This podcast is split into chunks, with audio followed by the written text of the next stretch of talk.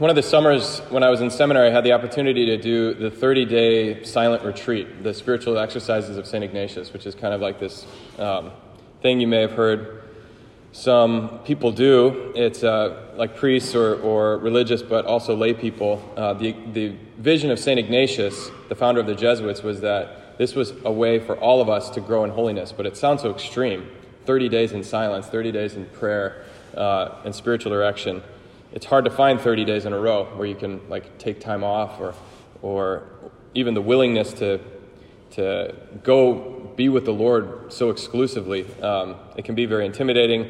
Um, I thought maybe it would be boring, but uh, I had this opportunity. I had this summer, and I asked my formators if, if I could do it, and they said yes.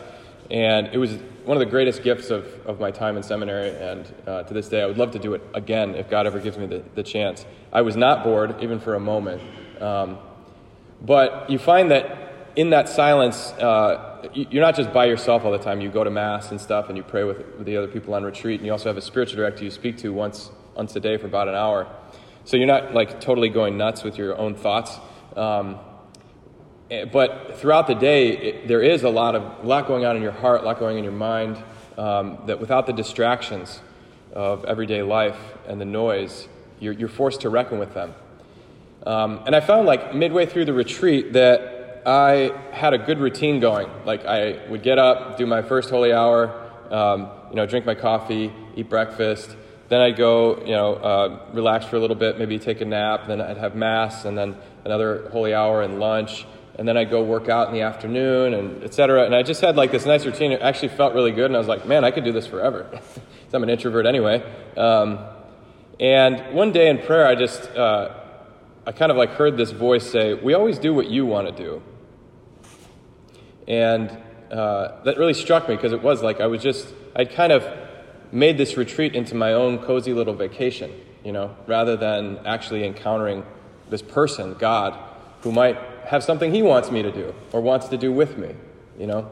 And so it was a point of conversion, and I started to open myself up to be a little bit less egotistical about uh, what I wanted out of the tr- retreat and to start really looking to God and be like, what do you want for me in this retreat? But I, I think the pendulum swung the other way because as soon as I, as I opened up to that, I was like, okay, God, what do you want me to do now?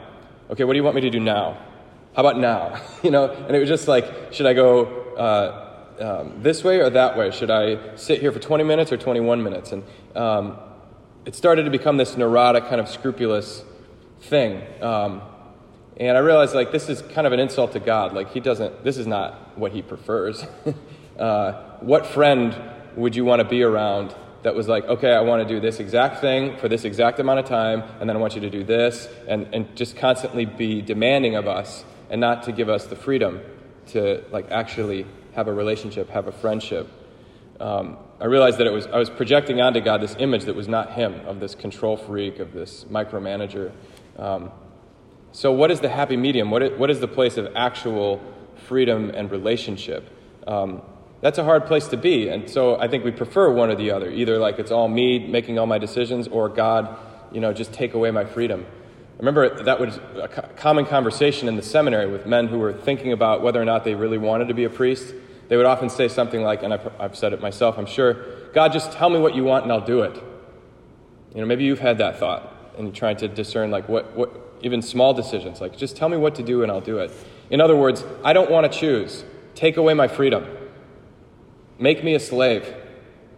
Because that's safer, it's easier than actually living in the mystery of the give and take of a relationship between free subjects, free persons, which is what God wants for us with Him and with each other. There's this insistence in the Bible from the time well, of the very beginning with Adam and Eve, but especially we see it in the story of the Exodus, um, which we read through in Lent, that God insists that we are free, that we do not be slaves. And of course, the Egyptian slavery of the Hebrew Israelites, it's so obviously bad. Pharaoh is oppressing them, their lives are miserable. The whole cruel fate of slaves, it says. That's all they have to endure. And God sees their misery and sends Moses to set them free. But in the whole process of getting set free, things are hard. Pharaoh gets mad at them, their, their, their fate gets even worse. They start to resent Moses, who's come to liberate them. Even when they get out into the desert, they complain that they're thirsty, they're hungry, that food isn't good enough. I wish we were back in Egypt where we, at least we had flesh pots. If you read the whole Exodus story, there's not just a resistance of Pharaoh and the Egyptians who have enslaved them, but the slaves themselves suspect that maybe slavery is better. Maybe it's safer. Maybe my needs will be met more there than in this place of uncertainty and freedom that requires me to just follow and to trust so much. Um, the gospel today, Jesus is, uh, he uses this parable of the, the fig tree that bears no fruit and giving the tree another chance. It's been three years, it hasn't borne any fruit. Should we just cut it down? What's the point of it sucking up all the nutrients out of the soil just to make leaves and no fruit? Um, and the gardener says, Give it another year. I'll fertilize it, I'll, I'll, I'll dig around it, and maybe it'll bear fruit in the future. I think there's this connection between uh, freedom and fruitfulness. Like John Paul II talks about this with the theology of the body and in marriage. Authentic love, authentic marital love, is to be free and fruitful, but also total and faithful. These are the four marks of authentic love that is the love of God. It's always total, faithful, free, and fruitful. And so I can't coerce someone to love me. Like when a priest actually witnesses a marriage, he says, Have you come here freely and without coercion? And both parties have to say, We have. Because if, I'm, if you're forced to get married, it's not real love. If you're forced to love this person, it can't be love. And then the priest says, Will you accept children lovingly from God? And they have to say, We do, we will. Meaning we are open to this love not just being about us two and our needs, but open to this newness of life. And then they commit themselves to each other completely till death. They, they turn toward each other and they make this, this promise to one another. Um, that I am yours completely forever. I trust myself to you. And that's the freedom that bears fruit.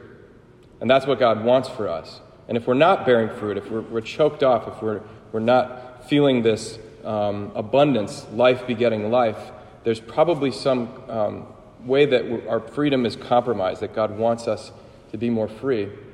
And where does that freedom come from? It comes from trust. It's like the spouses entrusting themselves to each other forever, we trust ourselves to God. The Egyptian, uh, the Israelites trust themselves to God's leading, leading them through the desert, through this place of uncertainty, into the land that's wide and expansive and filled with milk and honey. He says, "I want you to be free in this open, not in chains, not in this narrow life that is not life, but in the freedom of the, the sons and daughters of God." So, how is this accomplished? That's the, the mystery. How do I trust more? it's kind of a catch 22. You trust more by trusting more.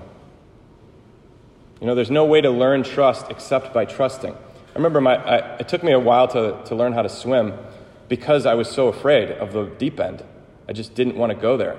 I was like, how, how are you floating? Like, I just didn't believe it was possible. And then I remember vividly one day at um, an aunt and uncle's house, they had, they had a pool. Um, I just went over there into the deep end and I realized I could swim. I could probably swim for a while before I ever actually did. But I just didn't trust myself, the pool, the water, physics, that it was going to work. But it does. And so then I trusted more and I wanted to swim more, and it was like fun all of a sudden. I felt free. But as long as I was clinging to the side of the pool or just walking around in the shallow end, I was never going to have that freedom. and so that's the, the mystery of, of growth and freedom is that if we're slaves, we prefer slavery. It's the most familiar thing, and, and we're afraid of really branching out and opening up ourselves to the uncertainty of, of real, authentic freedom. And this, it's, it's significant, and I'll end with this that Moses, when he encounters God, Yahweh, I am who am, this God who insists on his freedom, who is the source of everything that exists, of all life, all being, and he sees the misery and the slavery of his people and he wants to set them free, that he manifests himself in this weird symbol of the burning bush. You've probably seen that like in the Prince of Egypt or the Ten Commandments, this weird thing that's like that's how God first revealed himself to, to Moses was this burning bush. But the thing about the bush that's amazing to Moses is not that it's on fire, but that it's not consumed. He's walking around with the flocks of his father in law Jethro, and he's like, huh, burning bush, but the bush isn't burning up it's not consumed. And this is this primordial symbol of Christ because the bush is our, us, is our humanity, and the fire is the fire of God and His love, His divinity. And the two are perfectly in union, but they don't destroy each other, they don't compete with each other.